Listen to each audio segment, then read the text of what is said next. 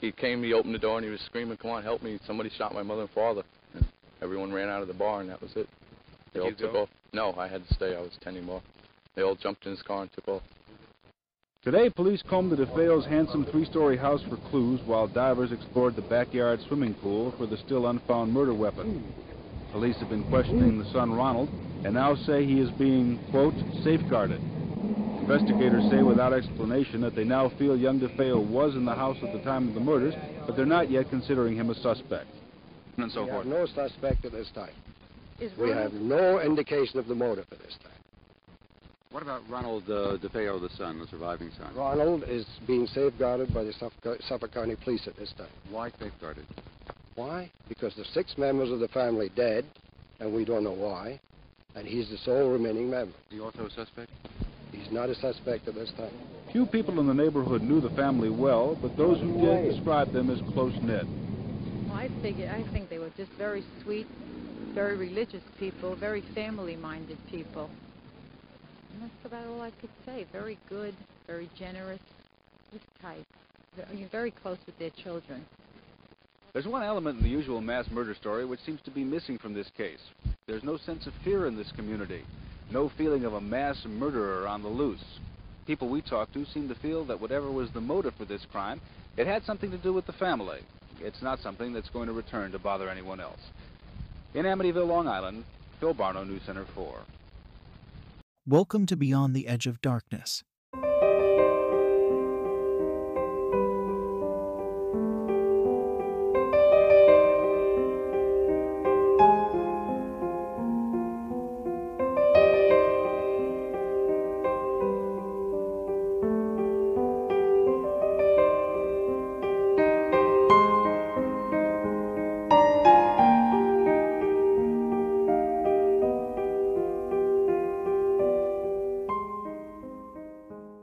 In the early morning hours of November 13, 1974, this Amityville house in Long Island, New York became more than a mere suburban home.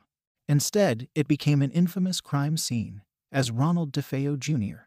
skulked the halls with a rifle and killed his parents and four of his siblings in their sleep. He later ominously claimed that there were voices in his head urging him to kill, and some believe that he was hearing evil spirits that reside within the house once listed at 112 Ocean Avenue. Despite the infamous killings, numerous families have since moved in and out of the suburban home now listed under 18 Ocean Avenue, and the purportedly paranormal incidents that happened here, spawning a slew of books and films like the Amityville Horror, have kept tourists flocking to the house ever since. Though DeFeo's grisly crimes were all too real, is it possible that he was really under the control of evil spirits that inhabit the house? It was the middle of the night on November 13, 1974. when 23-year-old Ronald DeFeo killed six of his relatives with a .35 caliber rifle while they were asleep, both parents Louise and Ronald DeFeo Sr. He then moved on to kill all siblings while they slept in bed. Though he confessed to his deeds, DeFeo's defense would later attempt to enter an insanity plea. He claimed he was guided by malevolent voices in his head and couldn't control his behavior. It was this claim and the murders themselves that spawned the notion that 112 Ocean Avenue itself was haunted. He claimed the DeFeo family as a whole were victims of the house. However, a look at DeFeo's life provides an alternative reading of the events. With an abusive father and passive mother, the boy's troubled childhood led to substance abuse as an adult. He not only lashed out at his father, but once even threatened him with a gun.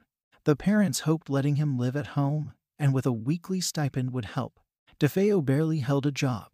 This short clip is Dr. Stephen Hodge talking to DeFeo. Dr. Stephen starts the conversation. I wouldn't want to face the parole board, but most importantly, I wouldn't want to face myself every morning in the mirror. I wouldn't want to face myself in the mirror. I might be able to explain to myself why I killed my father. I might be able to explain to myself why I killed my mother. I might be able to explain to myself why in a struggle I killed my older sister, Dawn, but how? How do I ever explain to myself or come to make myself live with the fact that I killed three defenseless children? First of all, you're wrong when you're saying about defenseless because everybody in that house was defenseless. Only one person had access to a handgun, the twin, my mother and father. He never got a chance to get it. She did. So everybody else was defenseless. As far as I'm concerned, really everybody was defenseless. Of course, I got to them before they got to me. Right. On the day in question, DeFeo left work and went to a bar. He kept calling his home to no avail and complained to patrons about it. He eventually left, only to return at 6:30 a.m., when he yelled, "You got to help me. I think my mother and father are shot." Authorities found all 6 family members dead in their beds, shot with a rifle at around 3:15 a.m. They were all positioned on their stomachs. There was no sign of struggle, nor that they were drugged. No local reports of gunshots, with only the DeFeo dog barking away. DeFeo changed his alibi several times, from claiming he was at the bar during the time of the murders, to a mob hitman killing his family while forcing DeFeo to watch. He eventually confessed that he gunned his own family down and stood trial on October 14, 1975. Though attorney William Weber tried to enter an insanity plea, the prosecution argued DeFeo was a mere junkie who was well aware of what he was doing that night. He was convicted on 6 counts of second-degree murder and sentenced to 6 concurrent sentences of 25 years to life. But it wasn't until after the Lutz family moved into the house in December of 1975 that the purported haunting of the Amityville Horror house allegedly set in.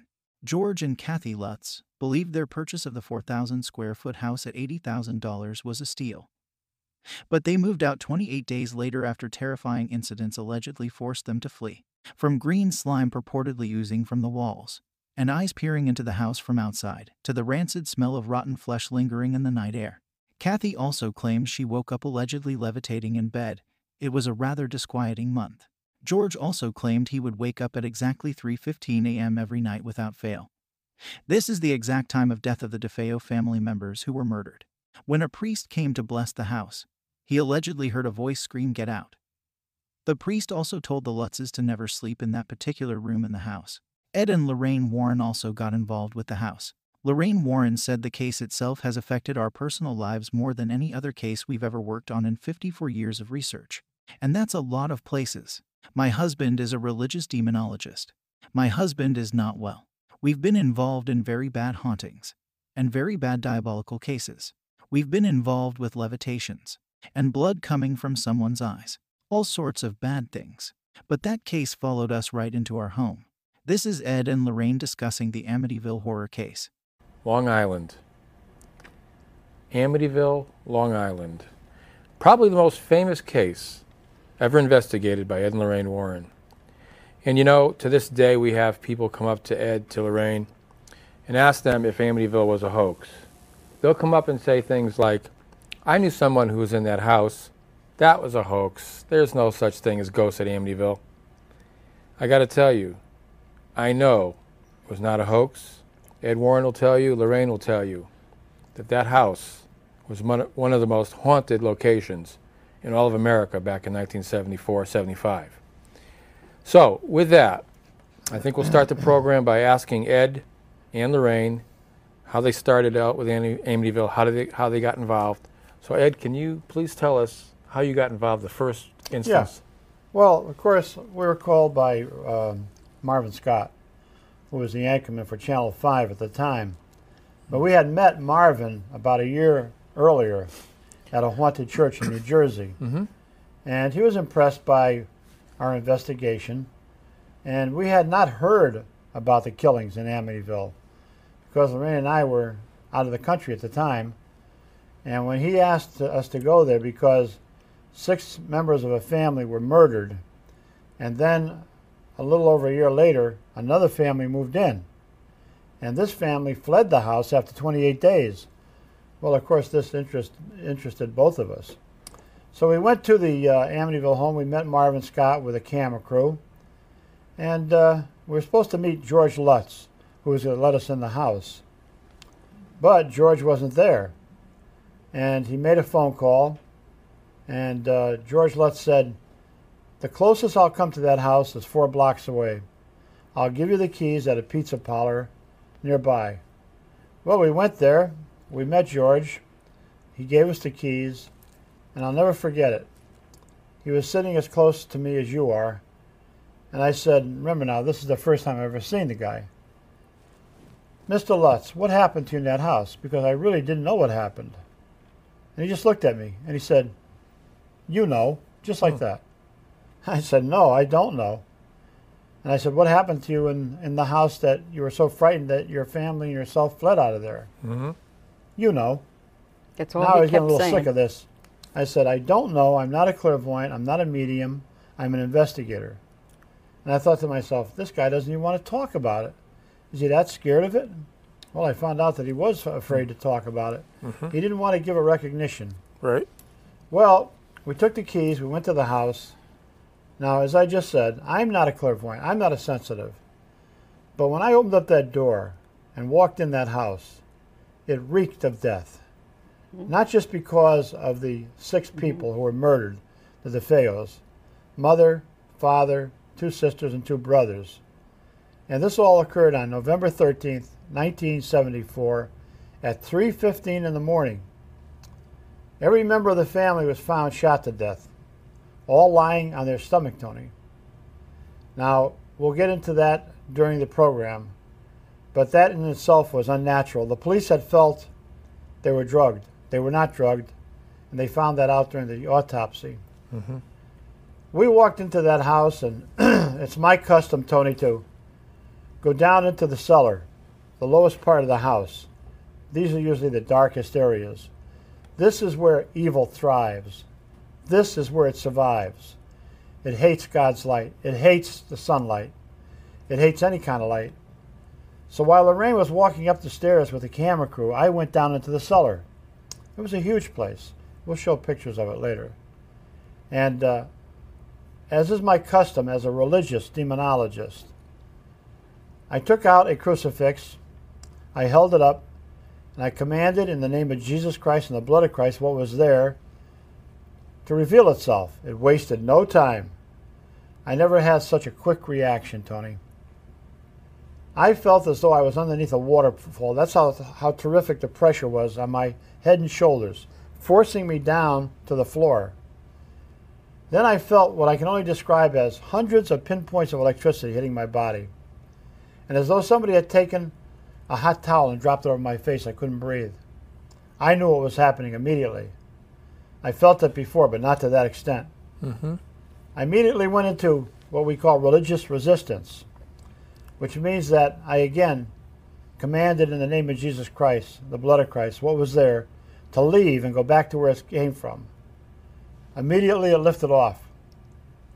I went up the stairs to where Lorraine and the camera crew were, and she'll tell you what she felt there. Well, now, I had no way of knowing, Tony, since I was they asked me to go up onto the next floor. Mm-hmm. I had just left walking all around on the first floor, and it's in that one room, that wet bar room, the room that you see on the very front of the house, that I stood and could see all of these bodies all lined up. Mm-hmm. Clear visually. Clear visually, I could see that. That's where the DeFeos were prior to being taken out, you know, to the morgue. And that was horribly disturbing. And I remember I took that relic, a Padre Pio, which mm-hmm. no camera person knew I had, and I cupped it in my hands, and I prayed. Mm-hmm. You know, to him. Right. Now that is the room where the image of him, Padre Pio, it was picked up on film. We probably have a slide of this. Yeah, Tom. We're going to have a slide of it, Tom. Now at this point, I'm still on camera, so I'm not looking. I just think Ed is with me, that he is somehow behind the cameras and that he is there. And I start to go up the stairs. Mm-hmm. Never did I know that he went downstairs. I did not know that. I started to go up to the first landing where the great big window is. And as I did, it felt as if I was standing right under onrushing water. And it bothers you. It's a pressure that's on your body to such a great extent. What happens is that the atmosphere actually solidifies in homes like this. It's like trying to penetrate a wall of cement, really. So I got up, I made it up to that landing, And again, I cupped that relic of Padre Pio and asked for his help, his guidance, and made it up the rest of the way. When I got up to the top of the stairs, remember, I'd never been in this home. I knew nothing about anything about it, nothing about the history at all, Tony. It was just another haunted house, except that we were on camera. I went to the left and went in this room. That was the sewing room. Right. And in that room, I looked at Marvin Scott, and he told me just a year ago that he will never forget what I said to him, and that is, I hope this is as close to hell as I'll ever get. Wow. And in that room is where Father Pecoraro was told by an unseen voice to get out. It's the room where the hundreds of flies were killed. That's all. He was also slapped in the face at that time. Yes. Which a lot of people don't know. They think that the voice was the only thing he heard. After he heard the voice, he felt a physical slap in the face. He told me this himself. He repeated it to reporters. It's on official file. There's no two ways about it. No. People have said, there never was a Father Pecoraro. And we couldn't even mention his name for the first 2 years until we got permission to do it. Now, a lot of people out there have heard the Amityville Horror is a hoax. Why do you think that is? Because the atheists want you to think it's a hoax. They don't want anyone out there to believe for 1 second that a home like in Amityville could be haunted by diabolical forces, which it was. Their aim is to kill any belief that you have. Because if you believe that there's such a place as Amityville and a horror that was in that home, you might believe in a supernatural God. Right. They don't want that. No. You might believe in a devil. They don't want that either, because a skeptical public is the best protection that devils have. And devils do exist. Demons do exist. And 25 years ago, just like in Bridgeport, Connecticut, when we went in on the Lindley Street case, 966 Lindley, I offered a $3,000 reward to anybody, and I'm offering it again, anybody out there that can come to me and prove, the first person comes to me and proves that the case on Lindley Street was a hoax, I'll give them $3,000. Anybody that can come to me, the first one, comes to me and proves that there was a hoax committed by the Lutzes, ourselves, Prentice Hall, the priest, and anybody else in Amityville, I will give them $3,000. Nobody has ever come to collect that money, because both of these cases were very genuine, and both of them made international headlines. This is what the atheistic community hates. They don't want you people to believe out there that such things as devils exist. And even the church today is tight-lipped about what's going on. What's going on with the church? That's what I want to know. Right. Now, I know we have some slides that we're going to set up. But while we're setting up the slides, Lorraine, and getting that all set, what was your sense in the house? How did you feel in that house during the investigation? My immediate reaction, Tony, when I walked in was terrible depression. You're in a home where so many people had died violently. Then a young family had moved in, and they fled, leaving everything. You look all over, Tony, and it's like you're in somebody's home that they just walked out of, or going to the store and they're coming back. And it was just overwhelming feeling of depression. Everything was intact. Everything. Clothing in the closets, the dishes, the pans, cookware, everything you could, just like you have in your home right now. They left it. They wouldn't take one thing because the priest told them not to take anything out of there with them. Oh, okay, all right. Yeah, he told them not to take a thing. I think the slides are almost ready. Now, if we can go to the slides, Ed, did you want to talk and tell us what we're seeing on the slides? Yeah. I think we're going to go to the first one now. As soon as we get to camera one, we'll, I think it's going to be a slide of the... Okay, that, of course, is a sign of Amityville. And Amityville means friendly village, you know. Oh, it does? Yeah. Maybe that's... And do you know what the... latitude of that is? No. 40.666. Really? 40.666. Oh, right where the house is. Oh. Next. Okay, that's the house as it looked. at the time of our investigation, of course. Mm-hmm. Now it's been changed around. Oh, yes. I guess the people, the guy that owns it doesn't want to be bothered, and I don't blame him, because there are vandals who create a lot of nuisance. But you see, where that car is parked, People magazine reporters also parked their car there. The Cromarty family, who bought the house after the Lutzes fled, from what I understand, there was a deal made with American International Pictures to sell that house for $250,000 to them, so they could use it in a movie which was to be made. Well, of course, American International Pictures was not allowed to film there because of the town fathers or the neighbors, and they got stuck with a pig and a poke. And they claimed that it was a beautiful house, nothing ever happened to that house, there was nothing but good feelings in there. How could you have good feelings in a house where 6 people were murdered? No, you couldn't. And 5 people fled? How could you have good feelings? You couldn't. No. But they got into that car there, their car, it burst into flames. When they were walking around in the house, they could smell this foul odor. And they said to Mrs. Cromarty, "What's that stench that we smell?" "Oh, I dropped coffee on the rug about a week ago." You should never drink that kind of coffee, believe me. No. What's the next slide we have, Ed? George and Kathy Lutz. Now, not too many people have seen photographs of George and Kathy. You look at that guy. Does he look like the kind of a guy that would run away from nothing? Does he look like some kind of a wimp? No, he does not. Mm-mm. And this man and his wife had spent all of their down payment that they got from Kathy's home that she sold, and money he had from his business, put it into that house. 28 days later, they're going to flee that and leave everything behind with all their earthly belongings? No, this guy was an ex-Marine. He was a black belt in karate. He hung around with motorcycle gangs. Hey, this guy doesn't run easy, believe me. He doesn't scare easily. No way. He doesn't scare easily.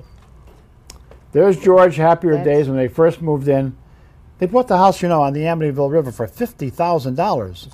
Pretty good price. That was some buy. Was that a lot of money back then, though? It had a pool. No, oh, that, yes. It was? No, no, no. It wasn't a lot. Not, you mean this, to buy a house on the river? Oh, no, Tom. Probably should have been more. Who would buy a house? Who, except George said, when the dead are dead, that's it. They don't bother you. I mean, it was a lot of money, Tony, but it wasn't enough for that house. Yeah, because it had everything. George was an atheist, you know. Yeah. Today he's a devout Catholic. Oh. He attends church daily, and his wife. There's Kathy. There's Kathy in happier days. She was a waitress at that time. Mm-hmm. Yeah. And this was to be their dream house. You know, this is what they saved for. This is what they wanted. Right. They were newly married. The 3 children, of course, were Kathy's, but George treated them like his own children. Oh, he did. He was very good to the children. And there's statues. Now, here's my argument right here, ladies and gentlemen. Look at those statues. You know where they came from? Nope. Montreal, Canada, from St. Joseph's Shrine. Okay, I heard of that. Mr. DeFeo, who was murdered, the man that was murdered in that house with his family, went 6 months before he was murdered up to Montreal, Canada, brought back a priest who was an exorcist to exorcise that home. Now, if that house wasn't haunted, why did he go up and get an exorcist? Why did he bring him back before the Lutzes ever lived there? Because that house was haunted. Yep. And those statues were specially made for him to surround his house with. And people said, what's this with Mr. DeFeo? He's not a religious person. What's all the statues? He said he had a devil on his back. Ooh. Now, what he was talking about, of course, was his son. Yeah. His son, who he felt did probably come under oppression and possession at times, was into the black arts, was on drugs, and who eventually murdered every one of them. So that's what those statues were about. Okay, next. And here you have the Amityville River. Look at that property. Okay, look at the boathouse. There's the house in the background. $50,000, ladies and gentlemen. That'd be like $500,000. That's right, more than that on the Amityville River. But look at the boathouse. That's the boathouse in the background. An Indian tribe had kept prisoners, dying prisoners, went mad, starving. And, you know, tragedies like this draw inhuman or diabolical spirits because they love to see human misery, human tragedy. And I believe that's where it all started. But George also had a brand new boat in there, brand new, with $500 worth of tools that he left behind. And his motorcycles. 2 motorcycles, custom made. Wow. A man like that doesn't leave all that behind. No, absolutely not. No. Look how it looked, Tony. That's the kitchen. In other words, the plants are there where she had watered them and left them on the counter to drain. Mm-hmm. The dishes from supper are right in the sink. Wow. They were just like that when you went in. Yes, exactly. Later. Just exactly that way, Tony. They fled that house. Oh, yeah. They were frightened. Just exactly that way.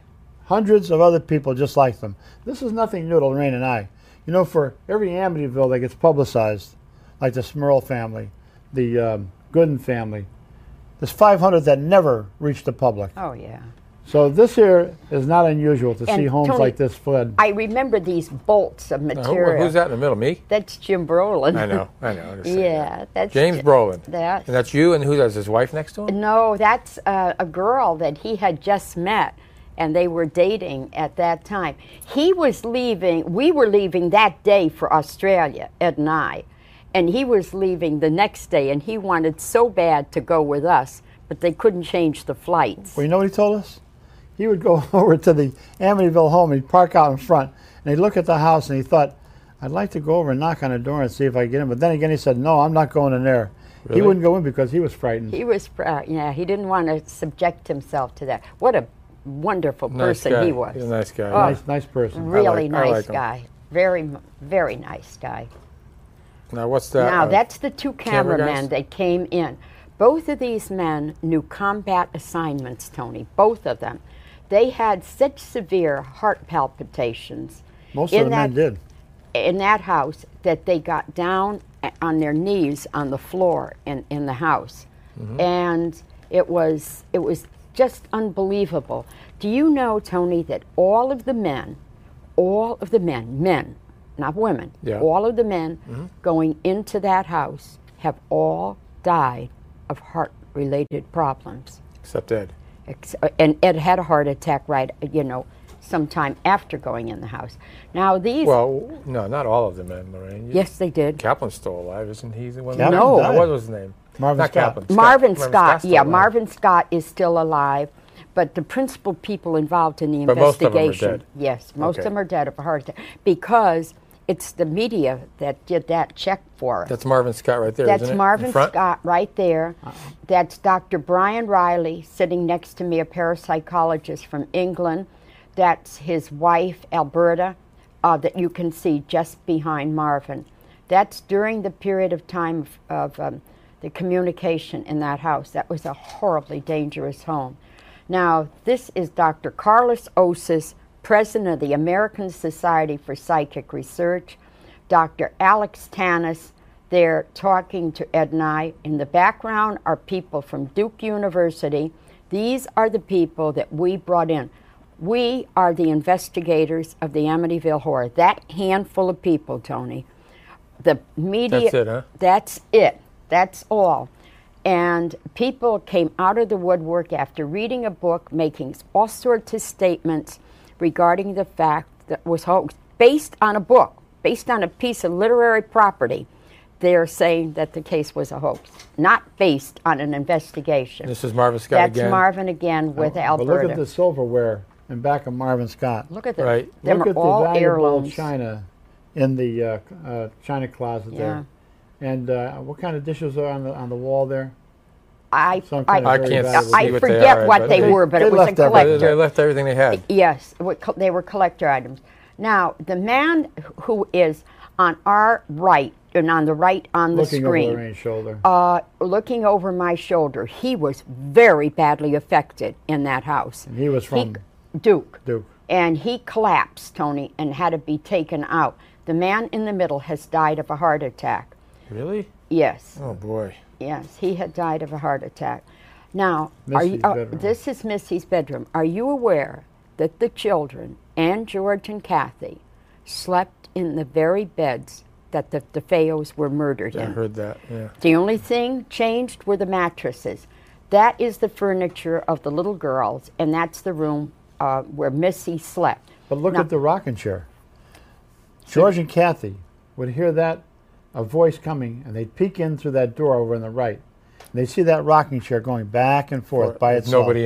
Nobody in it. And they'd come in and see what they described as red eyes looking in through the window over there. And the little girl would talk to that. Now, this man was one of the parapsychologists with the group, Jerry Salfin. He now has his doctorate in parapsychology, and as far as I know, is still at John F. Kennedy University. Okay. See where the sign is, where it had the sign there. The pole, Tony, yeah. The sign read, "High Hopes." That's it? Yes, how sad. You see where the boathouse is down there? Yeah. One night, George, Kathy, and the three children were watching television. They looked out the window there, and they could see again the red eyes that they described as Jody the pig. He ran out, George. He looked, and it was snowing lightly, and he could see footprints, hoof prints, leading down to the boathouse. Mm-hmm. He went down there, and the door was damaged, as if somebody had smashed into it. Now, people said, well, there was no snow called for that night. The Weather Bureau didn't call for snow. The Weather Bureau is never wrong, are they? But did you ever see it snow on one side of the town and not on the other side? Sure. Yes, sure. Positively. So they picked on little things like this. Little things, they grabbed it. Yes. Again, these are shots. Oh, there's the master bedroom. Now, there's the bed where Mr. and Mrs. DeFeo were shot to death in, and to sit on that bed, Tony, was absolutely horrible. I sat on the edge of the bed in that room. Yes. There's the red room, the so-called red room, and that's where he kept a lot of the tools. The red room. Ronald DeFeo? Ronald DeFeo. The red room, as they call it, though, was nothing more than a cubby hole. Under the stairs. It went in, it was about maybe 8 feet long by 4 foot wide, but this is where he kept a lot of the things that he used in his craft. Yes, that's where he kept them. That's myself talking with Dr. Carlos Osis and Alex Tanous, who told Ed that afternoon that he came up against the most powerful evil force he ever felt. Well, Alex Tanous looks like a devil to me. Yeah, Alex looks like the devil is still in him. He looks like he's going to bite into my neck, doesn't he? What's this shot of? The sewing room? This is the sewing room, Tony. There's the room where I looked at Marvin Scott and said, I hope this is as close to hell as I'll ever get. And that's the room where the priest had told the voice telling him to get out. And was slapped in the face. We only got 3 minutes left, so I want to get more of these slides in. Yeah, all right. And this is what taken going up the stairs. You know what I'd like you to spend the 3 minutes on, Tony? That polygraph test. You would? Yes. Yeah. That's very, very important. Right, okay, this so what we'll do is we'll shut off the slides, and then we'll go to, I have this... this is a document. This is a document. Do you want to explain it? You want to explain it? This is a document from Mr. Chris Gugas, who was president of the Polygraph Association of America at the time of the hauntings in the home in Amityville. He had tested both Mr. and Mrs. Lutz and another polygraph expert. And here is the results. Okay. I'm going to read this. This is by the professional security consultants. Okay, here it is. Regarding George and Kathy Lutz, dear Mr. Moses, on June 19, 1979, a polygraph examination was conducted on George and Kathleen Lutz at this office. The issues to be resolved concerned events which took place at the Lutz's home in Amityville, New York, during December 1975 and January 1976. Mr. Lutz's examination was conducted by Chris Gugas, and Mrs. Lutz was examined by Michael Rice of this office. Both examiners reviewed a book written by Jay Anson, which presented the Lutz's experiences during the period. Both subjects were then interviewed in depth by each examiner in order to make certain that each person understood each critical question to be asked on their examinations. Excuse me. Following the initial pretest interview, stimulation tests were then given each subject in order to determine if they would be suitable subjects for the polygraph. Both examiners were satisfied with the results of their stimulation tests. Then the actual exam was undertaken. Polygraph instruments were used which recorded blood pressure, heart rate, respiration, electrodermal resistance. Both subjects were in good physical condition. The following critical questions were asked Mr. Lutz by Mr. Gugas. Are the details you gave me on your frightening experiences at the Amityville house true? The subject answered yes. When you fled your Amityville house, were you in fear of your life and the well-being of your family? The subject answered yes. After leaving Amityville, did you and Kathy both levitate at your mother-in-law's house? The subject answered yes. During your 28 days in Amityville, did you experience unexplained flies and disturbing odors on several occasions? The subject answered, yes. At the Amityville house, did you hear what sounded like a marching band tuning up in the middle of the night? The subject answered, yes. A total of 4 charts were made, which included irrelevant and control questions as standard procedure of the polygraph.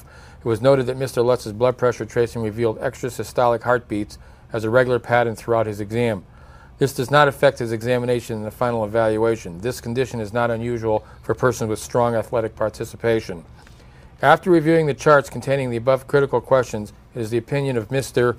Gugas that Mr. George Lee Lutz answered truthfully to all of his critical questions asked in his examination.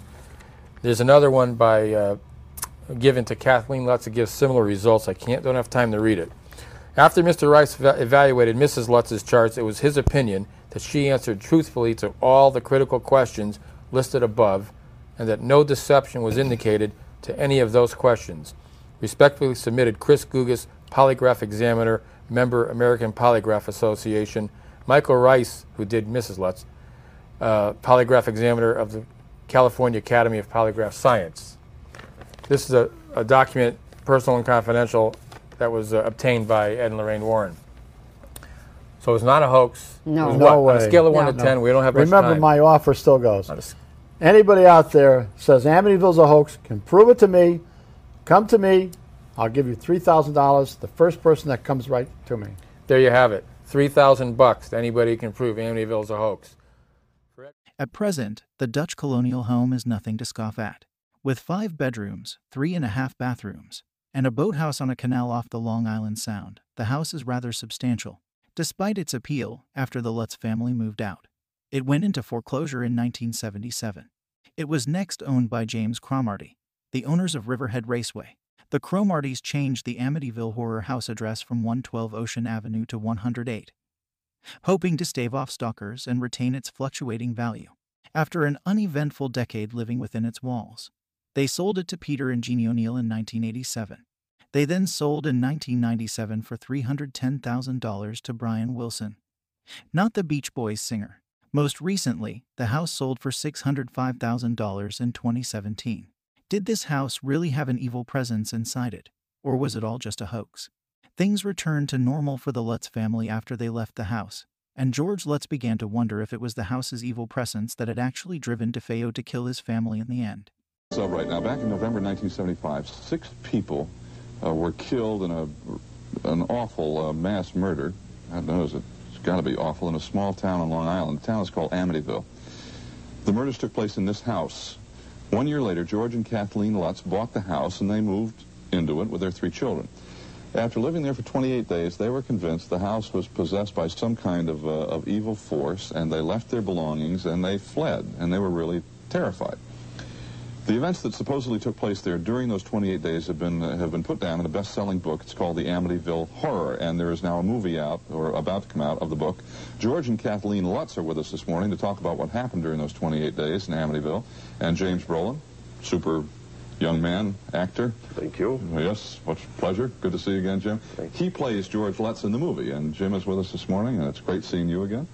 Great seeing you again. Lutzes, good morning to you both. Good morning. All right, first of all, the book and the movie depict all these kind of weird, strange things that happened in the house during those 28 days when you were there. What kind of things, George, happened physically? What were some of the things that happened that scared you? Well, at first, just moving into the house was fine. It's a lovely house. Yeah. And we enjoyed moving in. Within a week, Kathy's hand had been touched by something that we discussed and couldn't explain. It was just something unseen. Within this is in the daylight, or was it? Yes, it was during the day. Right. Okay. We also had hordes of flies that would appear within 2 rooms, and no matter how many times we would kill them, they would reappear. All right. Now, flies can be a real problem in this part of the country in the summer, sure, in any house, you know. But if you have 2 or 3 or 4 within 1 room, that could be commonplace. But when you're talking over 100, well, this was the winter. Mm-hmm. Yes. And you're talking about how many? Over 100 flies. Over 100 flies. One time. And then you'd go around and kill them. They'd be lying on the floor. You'd come back an hour later and they would be there. More of them. Okay. There was something about green slime. What was that? On the wall in the movie, this green slime comes out of the walls? Right? George, did that happen? As the movie did it, not exactly, no. Yeah. It was more of a gelatin kind of substance that we thought the children had somehow mixed something up and spilled it around the house. The next time it happened, the kids were at school, and there was just no way to explain how it got there. Did you all call, a contractor or a carpenter or anybody to come and look and try to... We had several repairmen come in. Telephone repairmen came 3 times because each time we were trying to communicate with the priest, we would run into faulty connections. We had extreme fluctuations in the heat, between 40 and 50-degree fluctuations. 3 times the serviceman came in. One time he was there, he heard the furnace functioning, and yet there was no heat within the house. The temperature was at 40, and yet the thermostat read 80. Okay, no, but you had somebody inspect the entire heating system. Goodness knows those of us who live in the North know what can happen with heating systems in a house, especially old houses. George, there was also something about black in the toilets, the water black, and making the ceramic, the bowls or whatever black. The china itself, it wasn't in the water. The china itself turned black, and at first it was one bathroom and then another and then another, so that by the time the investigators got there, a number of them were still black. There was still that way. There was never any reasonable explanation. Did you have a plumber come in? I mean, when you first spotted it? No, it wasn't a problem with the water.